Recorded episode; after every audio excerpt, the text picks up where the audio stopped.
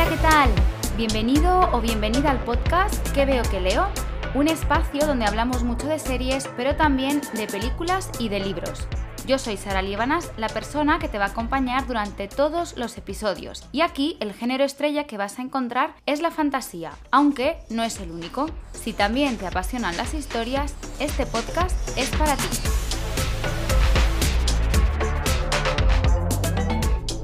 Hoy en qué veo que leo vamos a hablar de una de las series que más éxito está cosechando de Netflix. Se trata de la serie de Umbrella Academy, así que hoy voy a darte unos consejos de por qué deberías ver esta serie. The Umbrella Academy es una adaptación de los cómics homónimos escritos por Gerard Way y dibujados por Gabriel Ba, que se publicaron en Estados Unidos bajo el sello Dark Horse. Si quieres leer estos cómics, aquí en España los puedes encontrar bajo el sello de Norma Editorial. Pero bueno, como ya te adelantaba al principio, vamos a hablar de la serie. The Umbrella Academy llegó a Netflix en 2019 con una primera temporada que enganchó a muchos espectadores, pero espantó a otros tantos. Sin embargo, en 2020, este año, llegó una segunda entrega. Y gracias a ella, la serie ha ganado nuevos adeptos y se ha posicionado como una de las series más vistas de la plataforma, Precisamente hoy vengo a hablarte de ella porque conozco algunas personas que dejaron la serie en la primera temporada y que al darle una oportunidad más se han enamorado de esta segunda.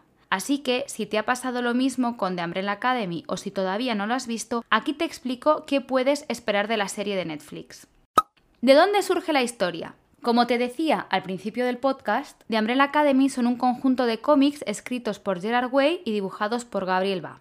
Yo voy a hablarte de esa adaptación a la pantalla porque no he leído estos cómics. Lo que sí puedo decirte es que la serie es un producto original y que su tercera temporada sigue bajo la dirección del showrunner Steve Blackman. Y ahora lo importante. ¿De qué va la serie?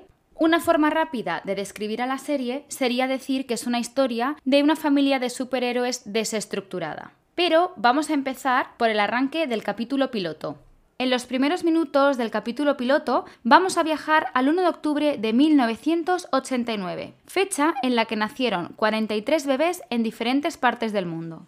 Bueno, vale, eso a lo mejor no tiene nada en especial, ¿no? No es un dato relevante en sí, pero lo que sí es importante saber es que las mujeres que dieron a luz a estos 43 bebés no estaban embarazadas. Entonces, ¿qué provoca esos embarazos y qué provoca esos partos repentinos? Es algo que no sabemos y después de las dos temporadas que ya existen, seguimos sin saberlo, es decir, que aún es una de las incógnitas de la serie.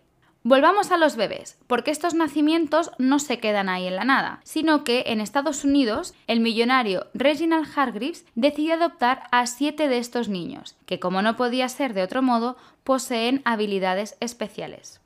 El objetivo de Reginald es crear una institución de superhéroes para proteger al mundo del apocalipsis. Sin embargo, este sueño se queda solo en eso, porque la familia sufre la pérdida de dos de los hermanos. En primer lugar, de Cinco, que desaparece siendo un adolescente, y después de Ben, que muere en circunstancias que aún no conocemos.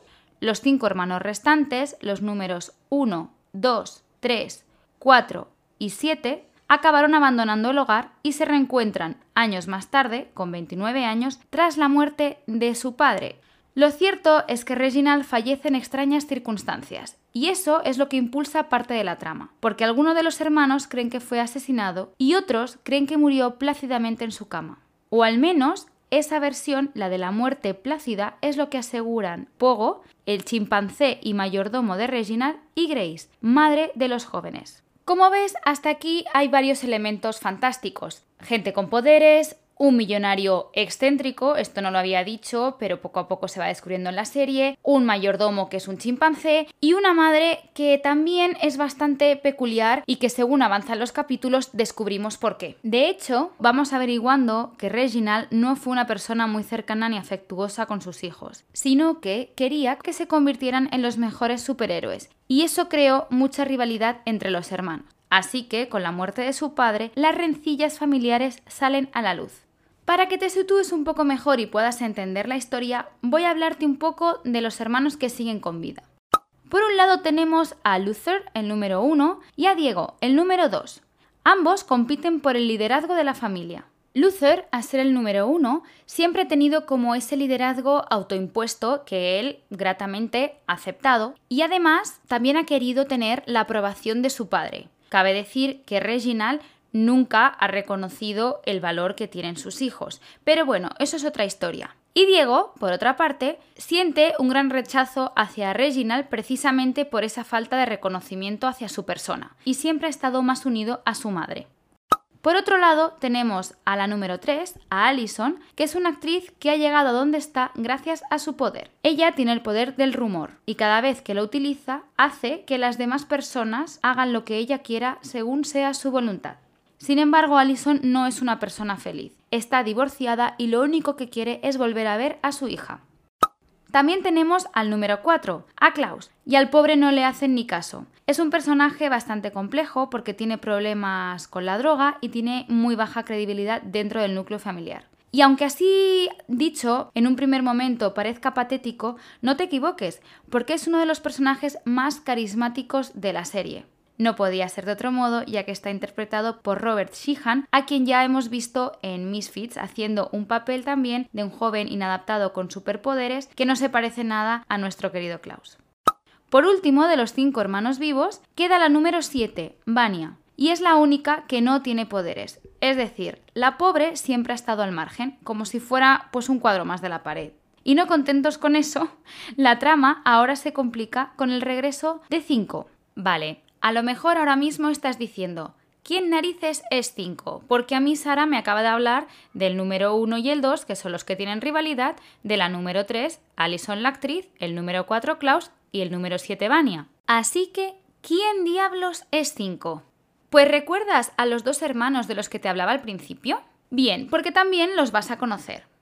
Primero te voy a hablar de Ben, que es el número 6 y es el hermano que ya ha fallecido, pero vas a conocerlo gracias a Klaus, porque Klaus tiene el poder de ver a los muertos. Y el otro hermano es 5, y es el hermano que complica la trama. 5 tiene la habilidad de saltar en el espacio y el tiempo. De hecho, su arrogancia adolescente fue lo que lo llevó a extralimitar sus capacidades y se quedó atrapado en el futuro, cuando ya había sucedido el apocalipsis.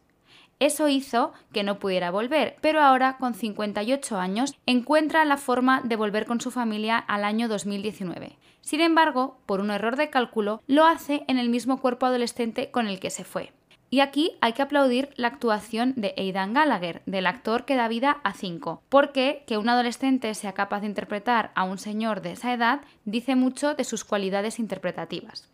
Volviendo a la historia, hay que decir que durante años Cinco ha estado trabajando para una organización llamada La Comisión, que es la encargada de mantener intacta la línea temporal y de aniquilar a todo aquel que amenace con cambiarla. Así que la vuelta de Cinco y su objetivo de salvar al mundo y a su familia complican aún más la vida de los hermanos Hargreaves.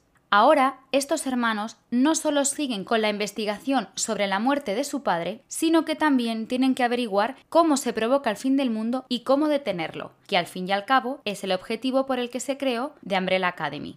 Poco más puedo aportar sobre la historia sin hacerte ningún spoiler, así que vamos con los puntos realmente importantes. ¿Qué es lo mejor de la serie? ¿Y qué es lo peor? Lo mejor, bajo mi punto de vista, son los personajes y el entramado. Es increíble la cantidad de personajes que hay en esta historia, y más increíble aún que todos ellos sean personajes complejos y bien construidos. Además de la trama principal, cada personaje tiene su propia trama secundaria, y todas estas tramas afectan de una forma u otra al desarrollo de la historia.